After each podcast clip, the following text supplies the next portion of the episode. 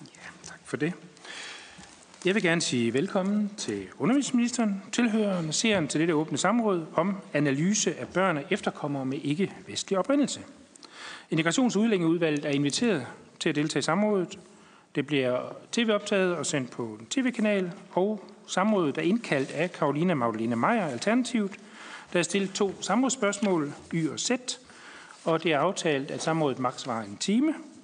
Og så vil jeg bede Karolina Magdalena Meier om at begrunde samrådet. Tak for det. Tak for det. Øh, og tak øh, til ministeren for at dukke op til det her samråd.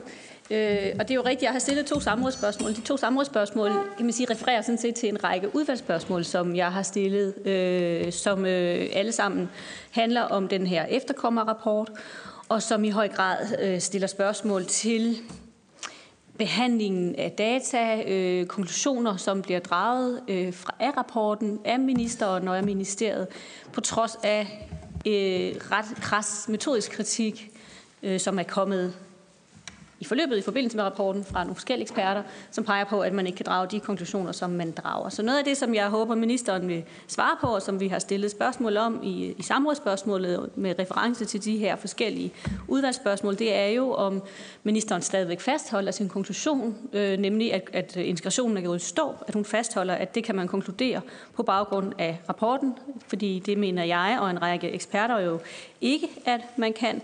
Øhm, vi vil også gerne høre, eller jeg vil også gerne høre om processen omkring de, den her rapport, fordi der har jo været forskellige udgaver af den, og, øh, og øh, noget er blevet sendt til Berlinske, og noget er blevet korrigeret øh, efterfølgende efter en henvendelse fra Danmarks Statistik. Øh, og der har været nogle opdateringer af nogle tal i rapporten, men det fremgår faktisk egentlig ikke særlig specifikt, hvad er det for nogle tal, der er blevet opdateret, hvorfor er det, at Berlinske har fået en version, som er anderledes end den, der blev sendt til Danmarks Statistik samme dag.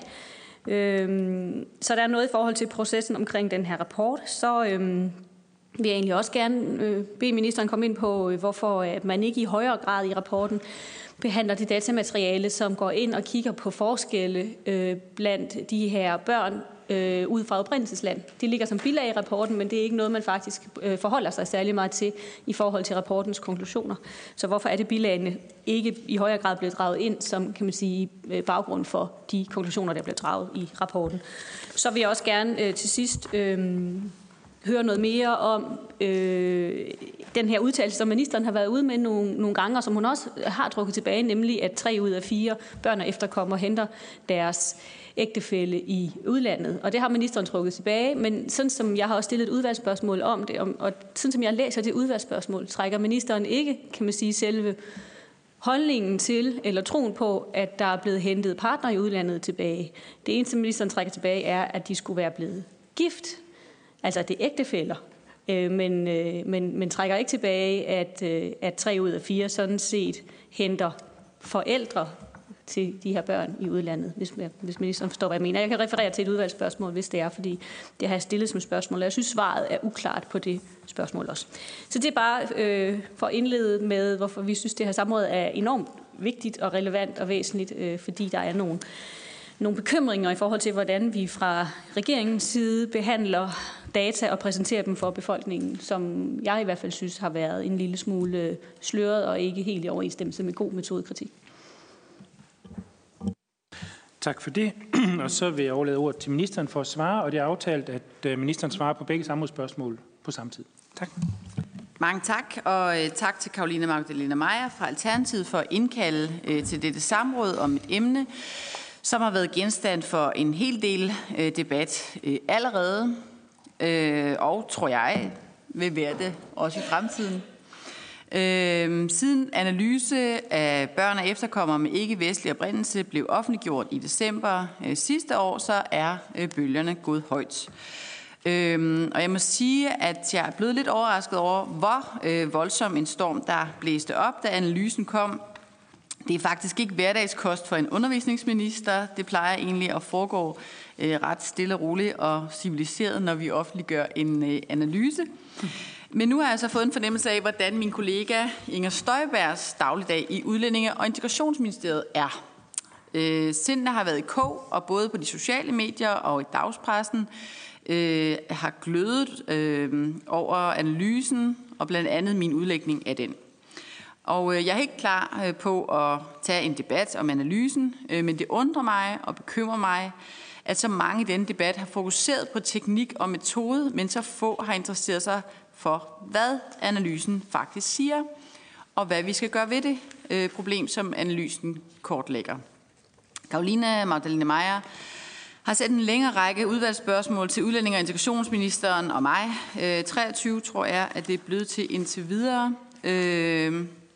Og den røde tråd er metode, øh, teknik, øh, begrebsafklaring. Og det er helt fint, øh, for det giver både integrationsministeren og mig anledning til igen og igen at forklare, hvad der er op og ned i forhold til både den omtalte analyse, konklusionerne og formidlingen af dem.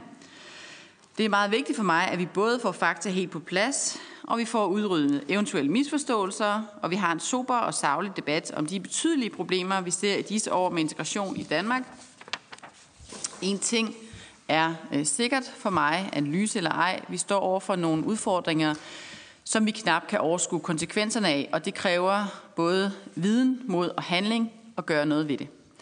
Men lad mig starte med at slå fast, at der fra undervisningsministeriets side har været begået øh, fejl i processen. Det har ministeriet selv med et klart ud, og det er selv sagt beklageligt. Det ændrer bare ikke på indholdet af analysen, og det vender jeg tilbage til. Da analysen blev offentliggjort, blev der ved en fejl lagt et udkast af analysen op på ministeriets hjemmeside i stedet for den endelige version. Samme udkast, der ikke var færdigredigeret, blev også udleveret til Berlingske inden deres interview med Inger Støjberg og mig, uden at Berlingske blev gjort klart opmærksom på, at der var tale om et udkast. Avisen blev heller ikke orienteret om de opdateringer og præciseringer, som var med i den endelige version. Endelig har Undervisningsministeriet ved en fejl øh, givet mig forkerte oplysninger om, at tre ud af fire forældrene til børn og efterkommere henter deres ægtefælle i udlandet. Det siger analysen ikke. Den siger alene, at tre ud af fire børn og efterkommere har en indvandrermor eller indvandrerfar, som enten helt eller delvist er opvokset uden for Danmark. Og det har jeg øh, rettet på min blog og gjort opmærksom på. Og ministeriet har også øh, beklaget forløbet i en pressemeddelelse. Så der er tale om helt almindelige menneskelige fejl, øh, som naturligvis ikke er begået med forsæt eller for at vildlede nogen. Vi har dygtige embedsfolk, øh, men de er jo ikke lavet af stål, og det er ministre heller ikke.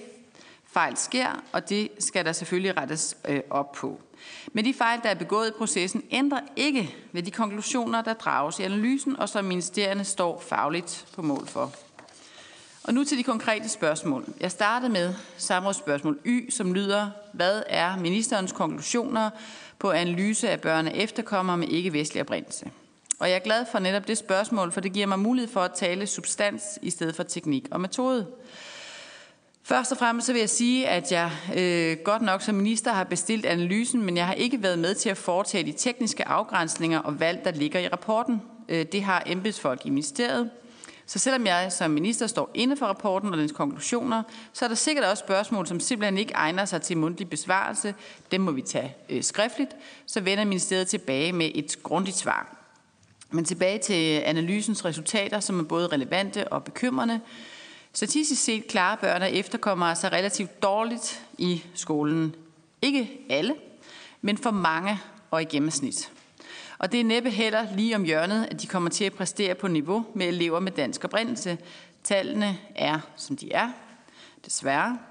Analysen viser således, at børn af efterkommere samlet set i mange tilfælde klarer sig på niveau med efterkommere med ikke-vestlig oprindelse. På udvalgte områder klarer de sig endda dårligere end efterkommere med ikke-vestlig oprindelse. For eksempel fik børn af efterkommere fra ikke-vestlige lande sidste skoleår 0,2 karakterpoint lavere gennemsnit i 9. klasses bundeprøver end efterkommere fra ikke-vestlige lande. Analysen viser også, at børn af efterkommere med ikke-vestlig oprindelse klarer sig dårligere, når det kommer til at være i gang med eller have fuldført en ungdomsuddannelse. Blandt 20-24-årige børn af efterkommere med ikke-vestlig oprindelse er 34 procent hverken i gang med eller har fuldført en ungdomsuddannelse – og for efterkommere med ikke-vestlig oprindelse gælder det for 26 procent. Og analysen kortlægger, at knap en fjerdedel af 20-24-årige børn af efterkommere fra ikke-vestlige lande hverken er i beskæftigelse eller uddannelse. Heldigvis er det stadig en meget lille gruppe, så det kan ændre sig. Men det er ikke givet, at det sker af sig selv. Analysen viser også, at der er områder, hvor børn af efterkommere klarer sig lidt bedre end efterkommere med ikke-vestlig oprindelse. Det bekymrende er imidlertid, at der ikke er flere områder, hvor det er tilfældet, og at det ikke er mere markant, øh, når de klarer sig bedre. Og så er jeg med på, at en del af forskellen mellem børn af efterkommere med ikke-vestlig baggrund og efterkommere kan kobles til socioøkonomiske forhold eller elevernes oprindelsesland. Jeg er bare ikke tilfreds med at forklare problemerne. Jeg er optaget af at løse dem. Og mens det for en forsker kan give god mening at korrigere for eksempelvis social baggrund, når man arbejder i en bestræbelse på at analysere og forklare, så er det ikke et privilegium, læreren i klasselokalet har. Læreren har helt konkret øh, til opgave at lære et barn at læse og skrive. Det er heller ikke et privilegium, jeg har som minister, blot at henvise til bagvedliggende faktorer. Jeg skal ikke kun kunne forklare, jeg skal også handle, forholde mig, og det gør jeg på baggrund af den virkelighed, som skolerne befinder sig i, og den viden, jeg har. Virkeligheden er, at gruppen af børn og efterkommere med ikke-vestlig oprindelse i gennemsnit klarer sig på niveau med eller dårligere end efterkommere med ikke-vestlig oprindelse, når vi ser på gruppen som helhed. Og det er trods alt de børn, der faktisk er i Danmark nu. Hvis disse resultater ikke bliver bedre, bliver det langt mere alvorligt for gruppen af børn og efterkommere af voksne og forventes i 2060 at udgøre omkring 200.000 personer. Endelig er det jo ikke kun denne analyse, der peger på, at integrationen i Danmark kunne gå bedre. Også viden, vi har fra andre kilder, viser problemer, problemer som jeg mener, vi skal tage meget alvorligt. Resultaterne fra analysen skal således lægges til de faglige skæld, vi allerede i mange år har set mellem elever med henholdsvis etnisk dansk og ikke-vestlig baggrund. Sidste skoleår var omtrent hver tiende barn, der begyndte i skolen, et barn med ikke-vestlig baggrund. Når ikke-vestlige elever begynder i skolen, har de gennemsnitligt sværere sproglige, matematiske og socioemotionelle kompetencer end elever med dansk eller vestlig baggrund. Og når efterkommere med ikke-vestlig oprindelse forlader grundskolen, ligger de i gennemsnit 1,5 karakterpoint under børn med dansk oprindelse. Efter gymnasiet er det faglige gab for efterkommere fra ikke-vestlige lande 1,2 karakterpoint i forhold til elever med dansk oprindelse. Og igen vil jeg gerne understrege, at det ikke er fordi hver enkelt person klarer sig dårligt. Der er jo heldigvis en del, som klarer sig rigtig godt, men de dårlige gennemsnit afspejler, at der er alt for mange, som ikke klarer sig godt nok. At mestre det danske sprog er en vigtig nøgle til at klare sig godt i skolen og i samfundet, og det gør en betydelig forskel, om man taler dansk i hjemmet eller ej, Derfor har forældrene også et stort ansvar her. I forlængelse af det synes jeg, det er bekymrende, at tal fra Udlænding- og Integrationsministeriet som, øh, om ægteskabsmønstre viser, at en stadig større andel af de indvandrere efterkommer med ikke-vestlig oprindelse, der bliver videt, gifter sig med en ikke-vestlig indvandrer eller efterkommer. Andelen er det er fået oplyst, steget fra 21 procent i år 2000 til 44 procent i 2017. Selvom det formentlig hænger sammen med, at færre gifter sig med en person bosat i udlandet, er det stadig bekymrende. For samtidig ser vi også, at omkring 80 procent af de indvandrere og efterkommere med ikke-vestlig baggrund, der gifter sig med andre indvandrere og efterkommere med ikke-vestlig baggrund, bliver gift med personer med samme oprindelsesland som dem selv – mange af de tendenser, som jeg netop har nævnt, har desværre, er desværre stabile over tid, og det fortæller os, at der er problemer, som stikker dybt, og det skal vi gøre noget ved. Det er nok i virkeligheden den væsentligste konklusion, at analysen peger på nogle problemer, som vi skal tage alvorligt, og som vi har brug for endnu mere viden om. Svar på spørgsmål sæt. Næste spørgsmål lyder, vil ministeren korrigere sine tilkendegivelser om analyse af børn og efterkommer med ikke-vestlig oprindelse i lyset af kritikken fra forskere med flere og med henvisning til øh, spørgsmål 190-199? Og vil gerne øh, igen gerne understrege, at jeg ikke finder en diskussion om begreber og metoder irrelevant, men jeg kan ikke se, hvorfor der skulle være grundlag for, at jeg skulle korrigere mine tilkendegivelser. Det er åbent og ærligt lagt frem, at der er forbehold, når man ser på børn og efterkommere. Blandt andet, at der fortsat er tale om en relativt lille gruppe, cirka 22.000, at de fortsat er relativt unge, og at de har nogle lidt andre oprindelseslande end efterkommere fra ikke-vestlige lande. Men det betyder i min optik ikke, at vi først skal lave analyser af gruppen om mange år, eller at hvis bare vi kan forklare, hvorfor de klarer sig dårligere i gennemsnit, for eksempel med socioøkonomi eller oprindelseslande, så er det okay. Det er ikke okay, og som samfund skal vi ikke stille os tilfreds med, at vi har en stor gruppe borgere, som ikke lykkes i uddannelsessystemet. Tværtimod skal vi turde lave analyserne nu og tage de rette forbehold med ind i en konstruktiv politisk debat. Vi har brugt 20 år på eksempelvis modersmålsundervisning, der har vist sig ikke at være nogen entydig effekt af, øh, og det, der skal noget andet til. Regeringen har allerede handlet, for eksempel med sprogprøver i børnehaveklassen på udvalgte skoler, og med skolepuljen, der belønner skoler, der løfter fagligt svage elever, og vi sætter ind der, hvor der er behov. Men vi kommer til at skulle gøre meget mere, for disse problemer vil tage tid at løse. Så hvad er egentlig venstrefløjens svar? Hvad mener Imund, vi skal gøre? Jeg håber inderligt, at dette samråd kan være startskud til en sådan konstruktiv politisk debat, for der er integrationsproblemer, og det er vores politiske opgave at sikre, at de ikke vokser sig endnu større i fremtiden. Vi har derfor også brug for mere viden. Vi har brug for at blive endnu klogere på de forskellige befolkningsgrupper, vi har i Danmark. Kun gennem viden og debat kan øh, vi finde de løsninger, som er bidende nødvendige for os alle. Tak for ordet. Tak for svaret. Og så vil jeg som første spørger tage øh, samrådsspørgeren Karolina Magline Meier, Alternativt. Ja, også øh, tak fra mig øh, til ministeren for svaret. Øh, og ja, vi fra Alternativet går meget gerne ind i en indholdsmæssig debat om, hvilke udfordringer vi har i vores samfund, og hvordan vi kan løse dem. Men det kræver, at vi har et fundament af viden, som er, kan man sige, videnskabeligt validt. Videnskabeligt sikkert, øh, og som kan man sige, præsenterer og fremstiller virkeligheden, som den er. Og nu sagde ministeren i, sit, øh, i sin tale, at øh, jeg ser på virkeligheden. Men problemet er jo, at man, når man kigger på den her rapport, så er der jo nogle metodiske udfordringer i den, som netop betyder, at det ikke er virkeligheden, der bliver repræsenteret. Og jeg vil gerne nævne nogle af dem, som alle forskere, inklusive Torben Tranes fra VIVE, som jo ellers har været, kan man sige, positiv øh, over for rapporten, inklusive ham nævner, er enormt øh, problematisk rent metodisk. Der er forskellige ting. Det ene er, at, øh, at øh, man ikke har opdelt de her børn, som man sammenligner, og jeg håber, vi alle sammen er enige om, man sammenligner jo ikke over generationer, man samler ikke over tid, sammenligner ikke over tid. Her bliver der sammenlignet på børn, der har den samme alder, det samme skoleår 2017 og 18. Så har man delt dem op i nogle grupper. Det, der sker ved de grupper, der er blevet sammenlignet her, er, at man ikke har taget højde for deres oprindelsesland for det første. Så når ministeren siger, når vi ser på den som en hel gruppe, så har man ikke kigget på, hvordan er forskellen imellem dem, der for eksempel kommer fra Tyrkiet, dem, der kommer fra Pakistan osv., hvilket er, bliver problematiseret metodisk, at man ikke går ind og opdeler nærmere på oprindelsesland. Fordi de giver et bedre billede af den forskel, der eventuelt måtte være.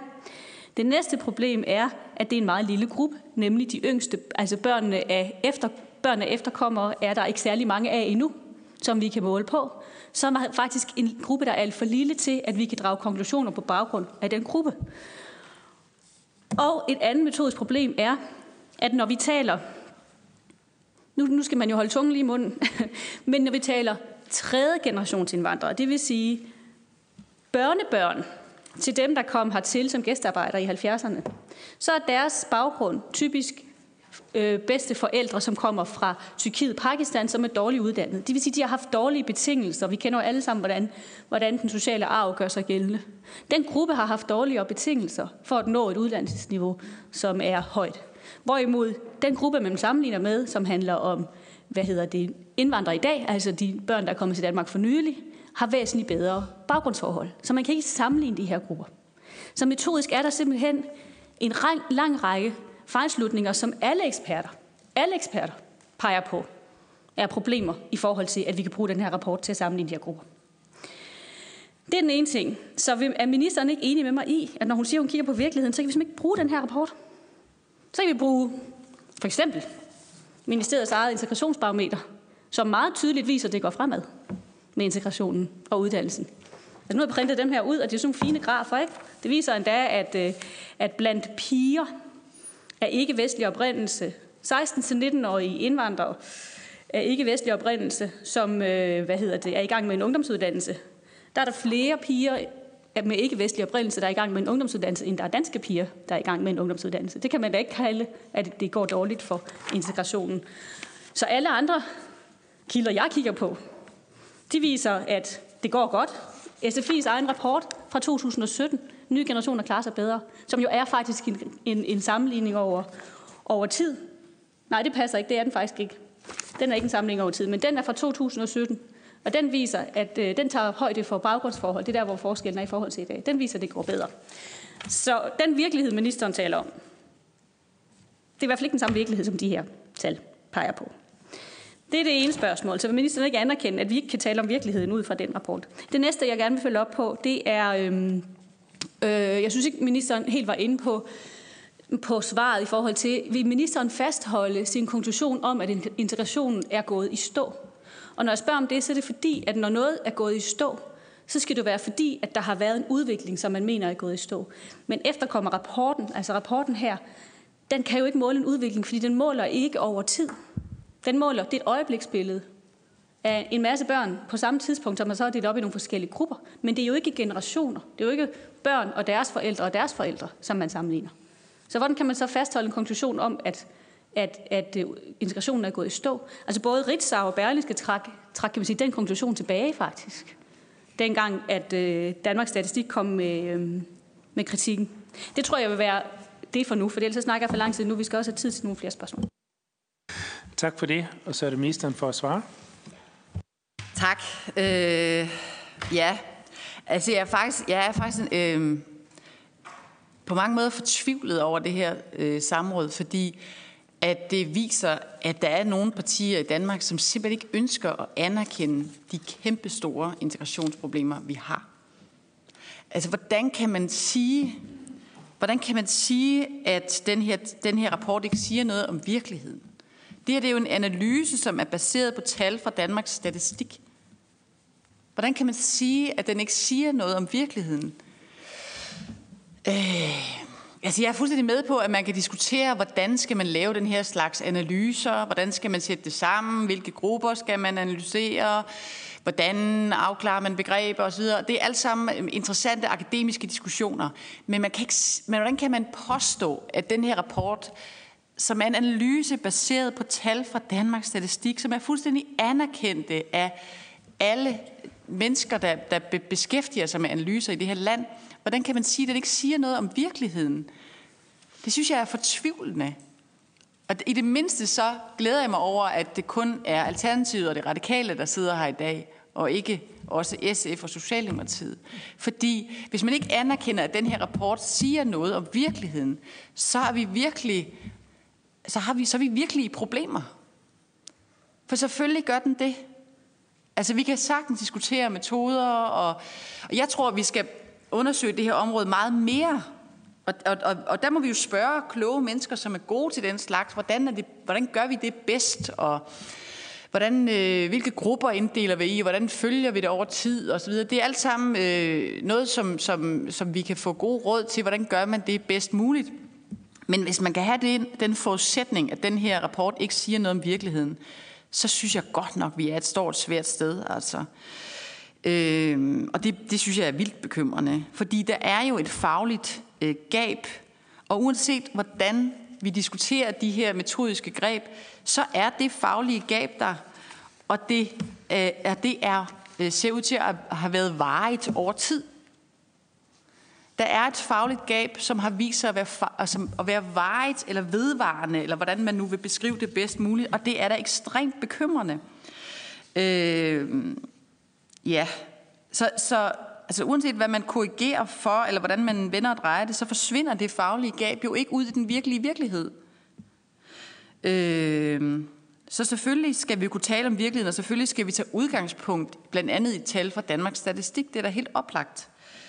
Øh, så når jeg har sagt, brugt øh, udtryk som, at, øh, at det bekymrer mig, at tingene går i stå, eller kører i ring, eller de forskellige udtryk, jeg har brugt, så er det jo fordi, at vi kan se, at der er nogle problemer, som ikke går væk.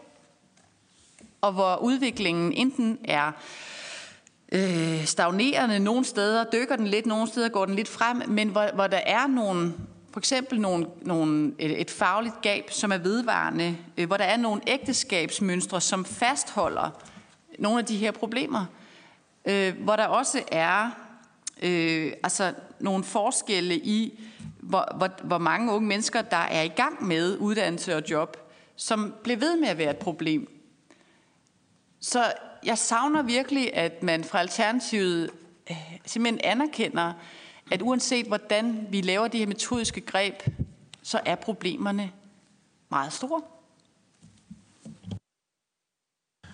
Og så vil jeg give plads til et opfølgende spørgsmål på samrådsspørgeren, Karolina Magdalene Meier. Skål. Tusind tak for det. Så vil jeg bare spørge helt konkret. Anerkender, nej, jeg vil starte med at sige, tal, tal man trækker fra Danmarks Statistik, dem trækker man fra Danmarks Statistik. Det kan man jo så sagtens, det kan vi godt blive enige om, repræsentere en eller anden form for vores virkelighed. Det, der er det interessante, det er jo, hvordan man analyserer de tal. Altså, det er jo det, der er det interessante i forhold til, når vi laver videnskabelige undersøgelser, og hvilke forbehold man tager, når, der er, når det er nødvendigt at tage nogle metodiske forbehold. Det er jo grundreglen i enhver fuldstændig, kan man sige, øh, grundlæggende viden om statistisk metode. Altså, man tager jo ikke bare rene tal og smider dem ud i luften og siger, sådan er det. Man, man bearbejder jo data. Det er jo dumme, det, er det, man gør, når man laver undersøgelser. Man tager sine forbehold, blandt andet når grupper er for små. Man sammenligner sammenlignelige grupper så vidt muligt, fordi de giver det bedste billede. Man laver ikke bare og blander forskellige grupper sammen og sammenligner dem, fordi det giver jo et modret billede. Altså, så anerkender ministeren den metodiske kritik, og jeg har jo nævnt den sidste runde, hvor jeg talte, jeg nævnte de tre primære kritiske eller kritikpunkter i forhold til metoden. Anerkender ministeren Tom Tranes, Jan Rose Skaksen, Danmarks Statistik, som har været ude at sige, at man ikke kan drage de konklusioner. Danmarks Statistik har jo været ude at sige, at det er bekymrende at drage de konklusioner, som man gør, ud fra den rapport. Anerkender ministeren den kritik? Og holder ministeren fast i sin konklusion om, at integrationen er gået i stå, når vi ikke kan måle nogen udvikling over tid i den her rapport? Og, øhm, og anerkender ministeren sin egen regerings integrationsbarometer? Altså, er det ikke også tal, som repræsenterer virkeligheden, hvor det hele går i den rigtige retning? Så, så jeg er jo egentlig bare interesseret i at høre en eller anden form for anerkendelse af, at der er metodiske problemer i den her rapport, som betyder, at man har trukket konklusionen for skarpt op. Og en anerkendelse af, at måske skulle man have blødt lidt op på den konklusion, da det kom frem, at Danmarks Statistik er ude at sige, hov, hov, der er vist trukket nogle konklusioner frem her, som er lidt for skarpe i formuleringerne. Det, anerkender ministeren ikke det? Tak for det. Så ministeren gerne svare. Mange tak. Øh, jeg vil så fristes til at, at svare tilbage. Anerkender Alternativet overhovedet ikke det faglige gab, som vi kigger på her, og som vi kigger på i andre analyser? Altså anerkender man ikke det faglige gab? Fordi det, vi diskuterer her, det er jo, hvorvidt at og hvorvidt vi, vi kigger på en kilometer lang, et kilometer langt problem, eller et problem, der er 1,1 km langt, eller 0,9 km langt, vi har et stort problem foran os. Og den Altså, den metodiske diskussion kan være interessant nok, men den underkender jo ikke konklusionerne.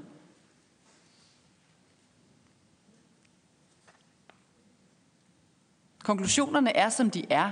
Altså, og, og så kan man sige, hvem, vi, hvordan, vil man, hvordan vil man vælge sine ord? Ikke? Altså, og det, er jo, det kan jo være afhængigt af. Altså, det, er jo, det, er jo, det er jo politikere, det er jo rigtige mennesker, der sidder og vælger deres ord. Ikke? Øh, og, og, og der kan man sige, altså, jeg har formuleret mig på den måde, jeg synes, det giver mening i forhold til, til det her. Jeg siger, at de faglige problemer, de er, øh, de er store, og de er, øh, hvad skal man sige, de er veje, de, de, de er blivende indtil nu, hvad vi ved. Vi regner med, at det går, kommer til at gå bedre, fordi vi sætter ind og så videre. Men, men der, der er en bekymring jo, når vi kigger på, at, øh, at, at efterkommere og børn af efterkommere ikke klarer sig bedre, end de gør. Det er klart. Så kan vi kalde dem anden generation eller tredje generation, vi kalder dem efterkommere eller børn efterkommere. Det gør jo ingen forskel. Det er mennesker, der bor her hos os, skal være sammen med os, skal gå i skole sammen med os, arbejde sammen med os, være borgere sammen med os. Så de er her sammen med os, og de klarer sig ikke særlig godt. Det er da et problem. Det skal vi da gøre noget ved. Skal vi ikke snakke om det? Ja, tak. Næste spørger er Pernille Snor, Alternativet. Tak. I ministerens tale, der øh, blev der sådan lidt sagt, at øh, det her det handler jo om noget teknik og metode, og som om, at det er sådan lidt nørdet og givet overhovedet at lave et samråd om det. Øh, sådan forstod jeg i hvert fald ministerens øh, udlægning af det. Øh, jeg kunne godt tænke mig at læse et citat op fra øh, Pierre Collignon, som har skrevet i en kommentar i, i Berlingske sidste år. I en tid med fake news, manipulationer og propaganda kan det være svært at skelne sandt fra falsk. Vi skal forholde os til spin, sminkede tal, pseudoforskning, rygter på sociale medier og hyperpartiske medier, som råber med holdningspræget journalistik. Han konkluderer, at man skal gå efter tilstræbt objektivitet. Det er jo ligesom kernen, synes jeg, i det her problem. Det er jo ikke, at vi sidder, som om vi er på et videnskabeligt fakultet, og sidder og diskuterer metode. Kernen er jo, at de her konklusioner, som man drager, de bliver jo brugt som løftestang til at legitimere en politik. Derfor er det da ekstremt vigtigt, om man kan konkludere det, man gør.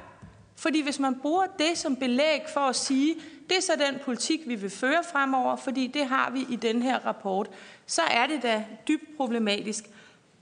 Og jeg hører lidt, ministeren, det må ministeren så korrigere mig, men jeg hører lidt, at målet helliger midlet, fordi hvis målet er at, at komme ud og gøre nogle ting i forhold til nogle børn, så hvis midlet så ikke er helt rigtigt, fordi tallene er ikke, konklusionerne er ikke helt rigtige i forhold til det, man har gået ud og sagt, i forhold til det, man har målt, så betyder det ikke så meget.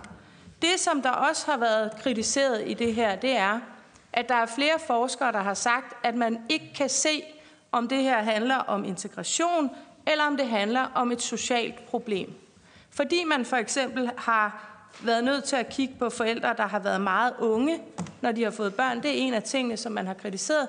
Og der har man typisk en social slagside, fordi dem, der får børn meget unge, er anderledes stillet end dem, der får børn i en senere, tid, øh, senere alder. Og det betyder noget for børnenes videre forløb i undervisningsverdenen. Så det, jeg godt kunne tænke mig at øh, øh, spørge ministeren om, er det rimeligt, at man har gået ud og sagt så bombastisk, som man har, at der er udfordringer med integrationen? Danmark har fået en etnisk underklasse. Vi skal gøre, altså alle de her bombastiske øh, citater, som ikke nødvendigvis har været øh, den tilstedeværende minister, men det har også været øh, Inger Støjberg, der har været ude at sige nogle ting. Kan man sige det om integration på baggrund af det her, der har så store metodiske problemstillinger, og hvor man faktisk ikke helt kan sige, om de konklusioner er rigtige, fordi man ved ikke helt, om, det, om der er tale om sociale problemer eller om integrationsproblemer. Er det rimeligt, at man er gået ud og sagt de ting, og at man vil lave politik ud fra det? Værsgo til ministeren for at svare. Ja, tak. Det er simpelthen det er fortvivlende, det her. Og jeg, altså igen, jeg har simpelthen ikke prøvet det her før, fordi jeg er undervisningsminister.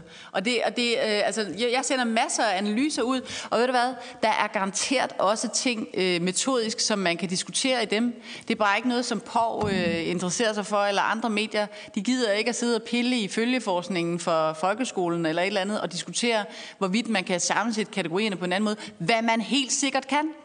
Det, altså, absolut, man kan lave PISA-målingerne på andre måder, man kan lave Teams-målingerne på andre måder, man kan lave øh, forskning, følgeforskning fra folkeskolen på en anden måde. Det kan man, helt sikkert. Og hvis I fordyber jer i det, så vil I finde ud af, at man kan diskutere begreberne, man kan diskutere metoderne, nøjagtigt som man kan på det her område. Det, jeg bliver så pikeret over, det er, at vi sidder her i en metodisk debat, som kan være fin og relevant og alt muligt, men at I bruger den til at påstå, at jeg bringer fake news – Tænk så, I kan få jer selv til at sige det. Altså, jeg går vældig meget op i at undersøge ting. Jeg går vældig meget op i at have styr på mine ting. Jeg er træt af, når, det, når man for eksempel kommer til at lægge en rapport ud, hvor der skulle have været øh, korrigeret et eller andet, øh, fordi altså, at det giver et indtryk af, at øh, ja, det, giver, det synes jeg ikke, det, det bryder mig ikke om. Selvfølgelig, der skal være fuldstændig styr på tingene. Øh, men at man kan diskutere begreber og metoder osv., det er helt legitimt, det kan man sagtens gøre. Det, jeg synes, der er fortvivlende, det er, når man så konkluderer, at fordi man kan det, fordi man for eksempel kan kalde øh, børn af efterkommere det og ikke tredje generations, at så er der ikke længere en konklusion. Så er der ikke længere nogen tal, der viser, at vi har store problemer, vi står overfor. Det synes jeg er fortvivlende at man, gør det, at man arbejder på den måde, at man siger, fordi der er nogle begreber, vi kan diskutere, fordi man kunne have lavet analysen på en anden måde, jamen så er der ikke noget problem. Der er de her problemer. Lad os endelig diskutere metoderne. Jeg synes, vi skal, det vil være skønt, hvis Alternativet kommer op med nogle forslag til, hvordan vi kan undersøge de her problemer. Hvordan sørger vi for, at den her gruppe klarer sig bedre? Hvad er de pædagogiske, hvad er det didaktiske svar her? Det er det, der er interessant. Selvfølgelig kan vi diskutere metoden, men det bringer os jo ingen steder hen.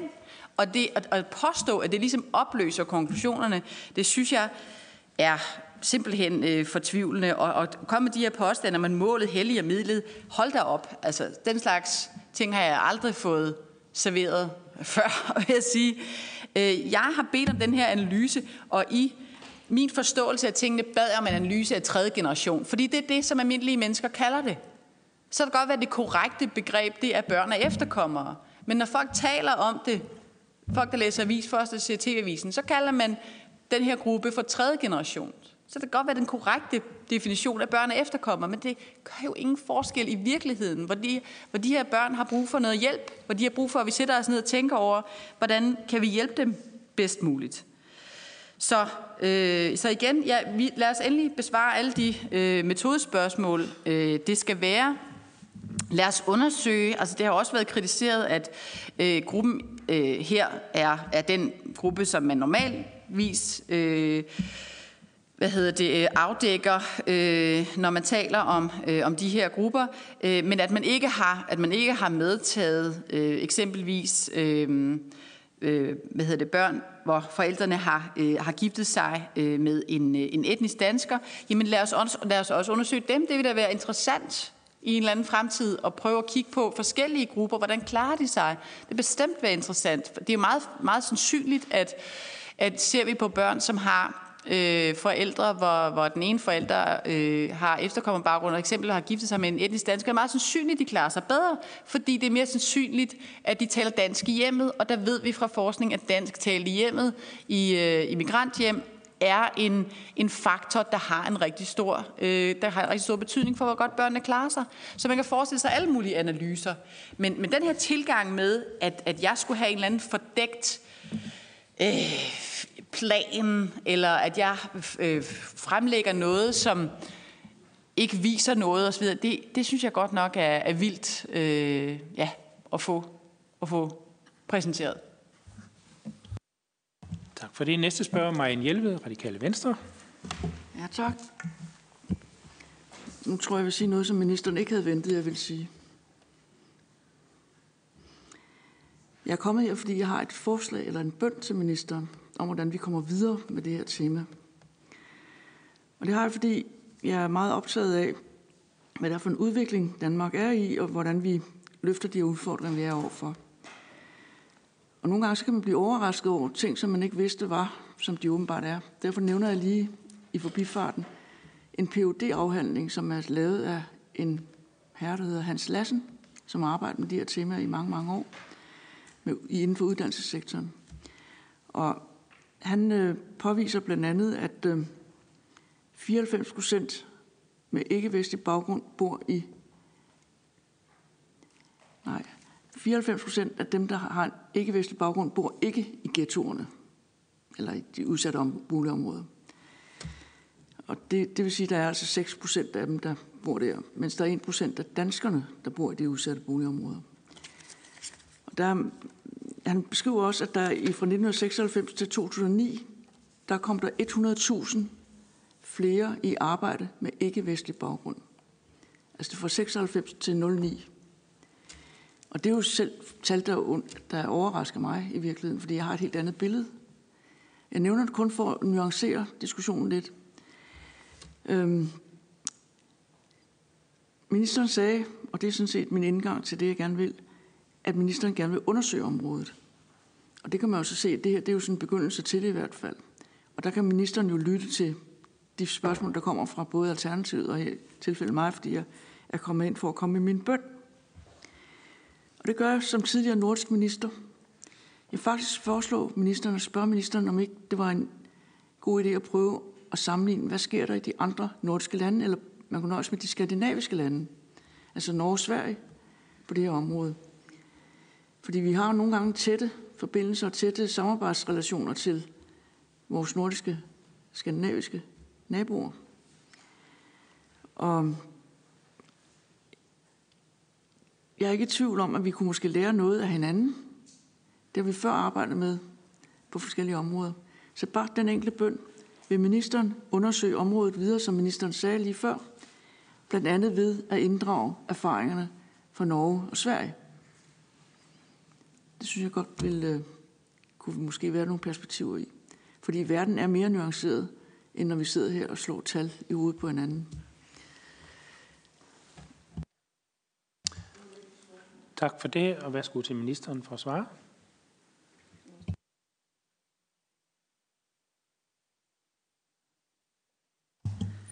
Øhm, ja. Øhm. Tak for, øh, for den konstruktive tilgang fra det radikale. Det sætter jeg stor pris på. Øh, for igen, jeg synes, det er, altså, det, det er ikke fordi, den metodiske diskussion ikke kan være relevant. Der, hvor, hvor det bliver rigtig ærgerligt, det er jo, hvis man, hvis man så ligesom bruger metodesnakken til at begrave problemerne, så er vi virkelig, øh, så er vi virkelig først for alvor i problemer. Ikke? Øh, og øh, om jeg vil undersøge området videre, ja, det vil sige, det har jeg en stor interesse i. Jeg har selvfølgelig ikke nogen, jeg har ikke nogen plan med mig i dag for, hvordan vi kan gøre det. Men øh, altså jeg vil sådan set foreslå, at vi alle sammen tænker os godt om i forhold til, hvordan kan vi blive klogere på det her område? Hvordan kan vi belyse det? Og hvordan kan vi finde ud af, øh, hvorfor Danmark, hvis man ser på de øh, internationale undersøgelser, der er lavet øh, af, øh, af hvad hedder det, børn og skolebørn med migrantbaggrund, ikke ser ud til at klare sig særlig godt. Øh, hvordan kan det være? Altså, hvordan kan det være, at vi har den her selvforståelse af, at at vi tager os rigtig godt af, af folk, der kommer hertil, og, og deres efterkommere, og vi gør alt, hvad vi kan osv. Hvordan kan det så være, at vi ikke klarer os øh, relativt bedre end, øh, end lande, som vi normalt sammenligner os med? Det synes jeg da er et, et, et relevant spørgsmål, som vi bør blive klogere på, fordi vi har jo ikke tid til kun at føle noget her. Altså, vi bliver nødt til også at gøre noget, synes jeg, fordi øh, at de faglige gab, som vi kan se på forskellige parametre, er der ude i den virkelige verden. Jeg snakkede med en, en skolelærer den anden dag, som arbejder på Vestegnen. Øh, hun er jo på venstrefløjen. Og, øh, og hun var fortvivlet over øh, de udfordringer, hun stod overfor. Og sagde, vi er slet ikke, altså vi, vi, er slet ikke, øh, vi har ikke fundet ud af, hvad vi skal, hvordan vi skal angribe det her konstruktivt, hvad vi skal gøre for at få for de her børn øh, godt i vej.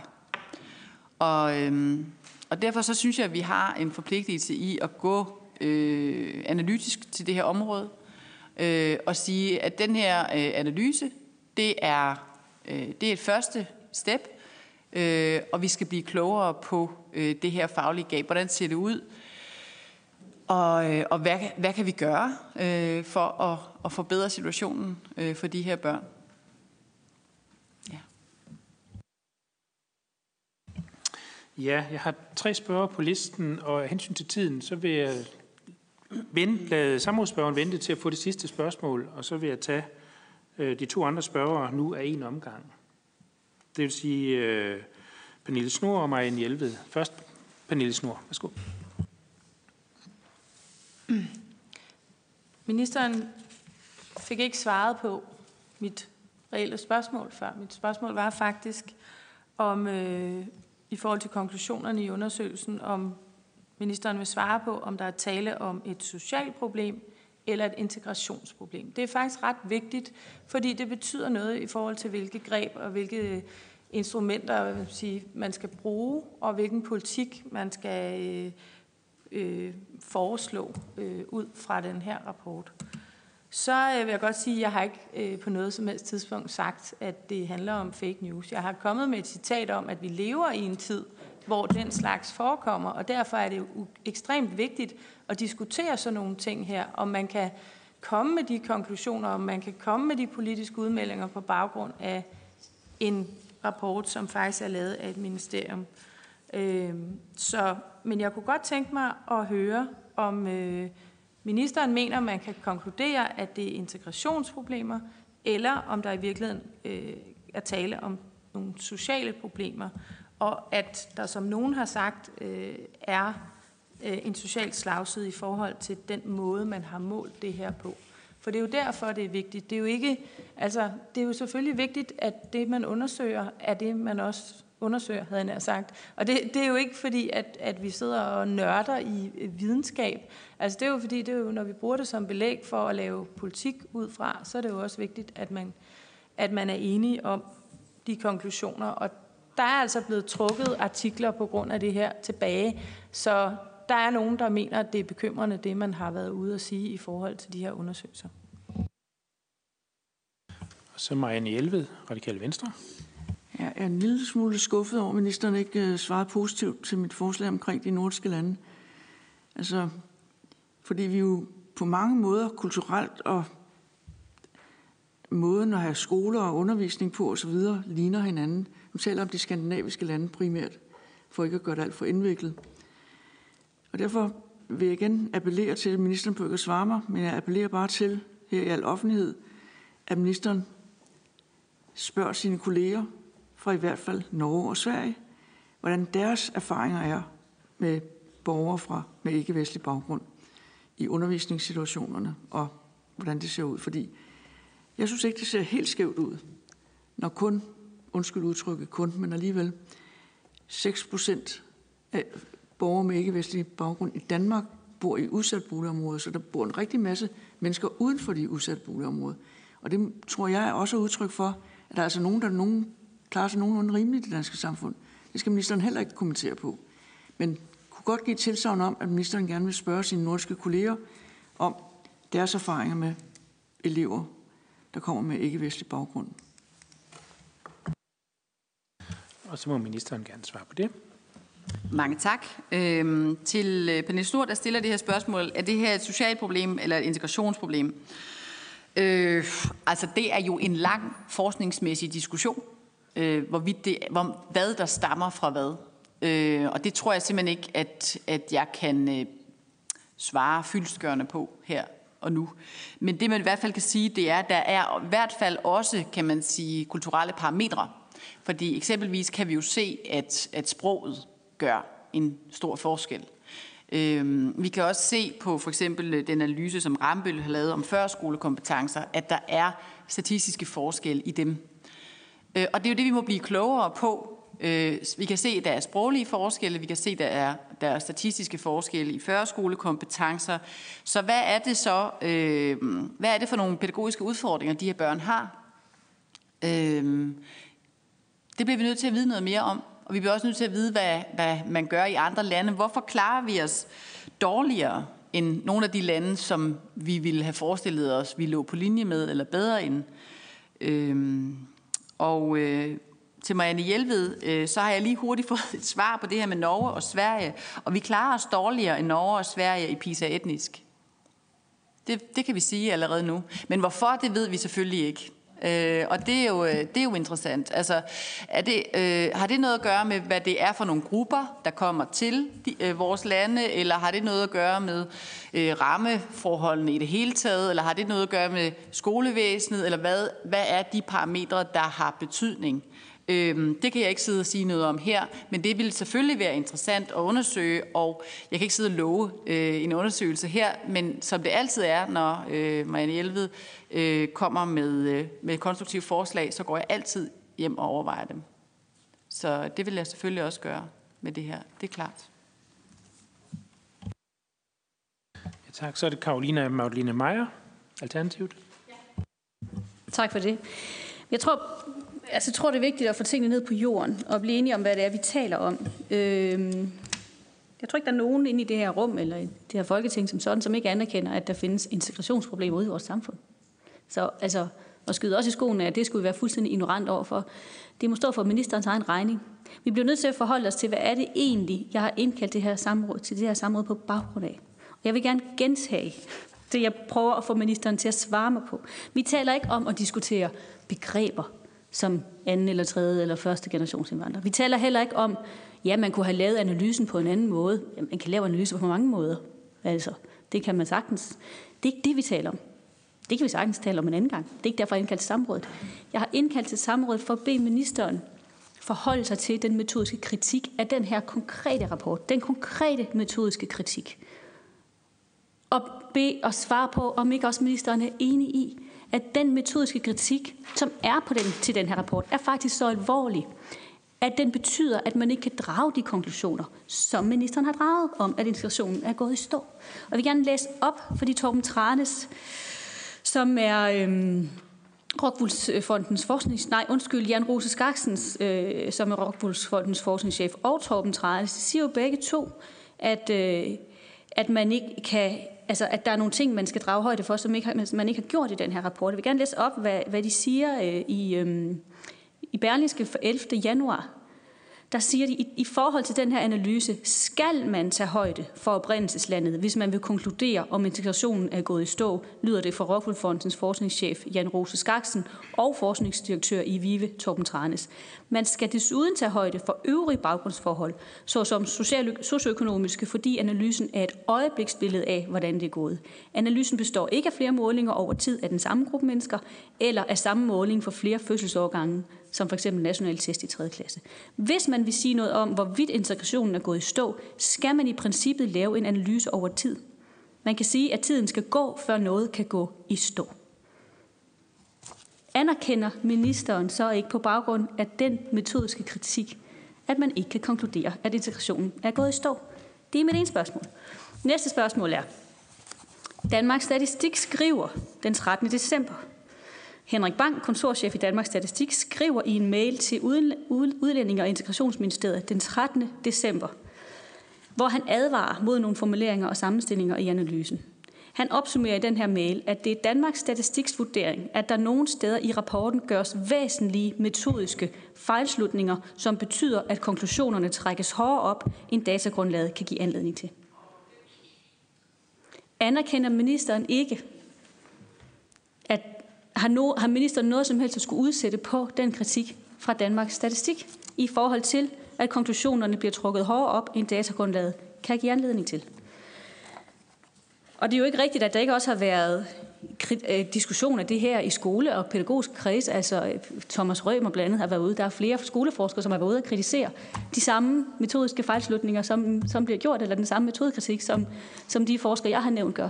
Så mit spørgsmål er egentlig bare ikke, om ikke, at anerk- om ikke ministeren anerkender kritikken, fordi hvis vi kan komme så langt, så kan vi også komme derhen til, hvor vi kan sige, at så kan man også i hvert fald så kan vi blive enige om, at konklusionen om, at integrationen er gået i stå, på baggrund af den her rapport i hvert fald, ikke er valid. Så må man finde noget andet datamateriale, som kan vise, at, konklusionen, eller integrationen er gået i stå. Og vi kan sagtens pege på konkrete udfordringer med integrationen rundt omkring. Det vil jeg gerne være med til. Men at sige, at integrationen er gået i stå fra anden til tredje generation, det, det kan vi simpelthen ikke på baggrund af den her rapport. Det er sådan set bare det, jeg gerne vil have ministeren til at være enig med mig i eller i hvert fald at anerkende. Og til sidst, så, øhm, og det skal jeg nok nok stille skriftligt, for jeg havde en masse spørgsmål omkring processen, også i forhold til de her to forskellige udgaver af rapporten, der kommer. Altså der er en, der bliver sendt til, øh, til Berlingske, som viser sig at være den forkerte, og så bliver den, øh, kan man sige, opjusteret med nogle nye tal, men det, det er ret uklart, at de ministersvar, jeg har fået, hvad er, det, der, hvad er det for nogle nye tal? Fordi de to forskellige udgaver af rapporten er væsensforskellige. Der er 17 tabeller, hvor der bliver lavet ændringer i tallene. Og de ændringer viser, at det går meget bedre i version nummer to, end det gør i version nummer et. Og det er sådan lidt mærkeligt, for hvorfor man, altså, har man lige pludselig fået nye tal ind ad døren, som viser, at på, på, på de, den tid, der er gået mellem de to rapporter, er der for eksempel 10 procent flere, der går i øh, dagtilbud, end der var i den første rapport. Altså det er sådan mærkelige, øh, kan man sige, øh, mærkelige øh, spring, der er i altså positiv udvikling i, i, øh, i de her to øh, mellem de her to rapporter, men jeg skal nok stille de her spørgsmål skriftligt, fordi de er ret, ret specifikke på det metodiske. Men, men, men der er et eller andet, som ministeriet i hvert fald mangler at gøre rede for i forhold til, hvad forskellen er på, på de tal, det talmateriale, altså kildemateriale, der ligger bag de to udgaver af rapporten. Tak. Og der var lige et par spørgsmål til ministeren, som vi gerne vil svare på. Ja, tak. tak. Øh, jamen, jeg anerkender fuldstændig, øh, at der har været metodisk kritik, også som har været berettiget. Altså, kan man sige, at, at, øh, at det er mere korrekt for eksempel at kalde det øh, børn af efterkommere, end at kalde det tredje generation. Det er en berettiget metodisk kritik, det ændrer mig ikke på konklusionerne. Der har også været en, en kritik af det, hvad hedder det, den, af det snit, man laver af målgruppen, som er fuldstændig som har været brugt i, i overvis af Danmarks Statistik. Det kan man også altså, diskutere, hvorvidt man kan gøre det anderledes, hvorvidt man kan lave andre analyser, det er fint. Det har jeg ikke noget problem med. Men, men derfra så til at sige, at en metodisk kritik fører til, at rapporten ikke er valid, der knækker filmen fuldstændig. Selvfølgelig er den det. Altså selvfølgelig siger den her rapport noget relevant.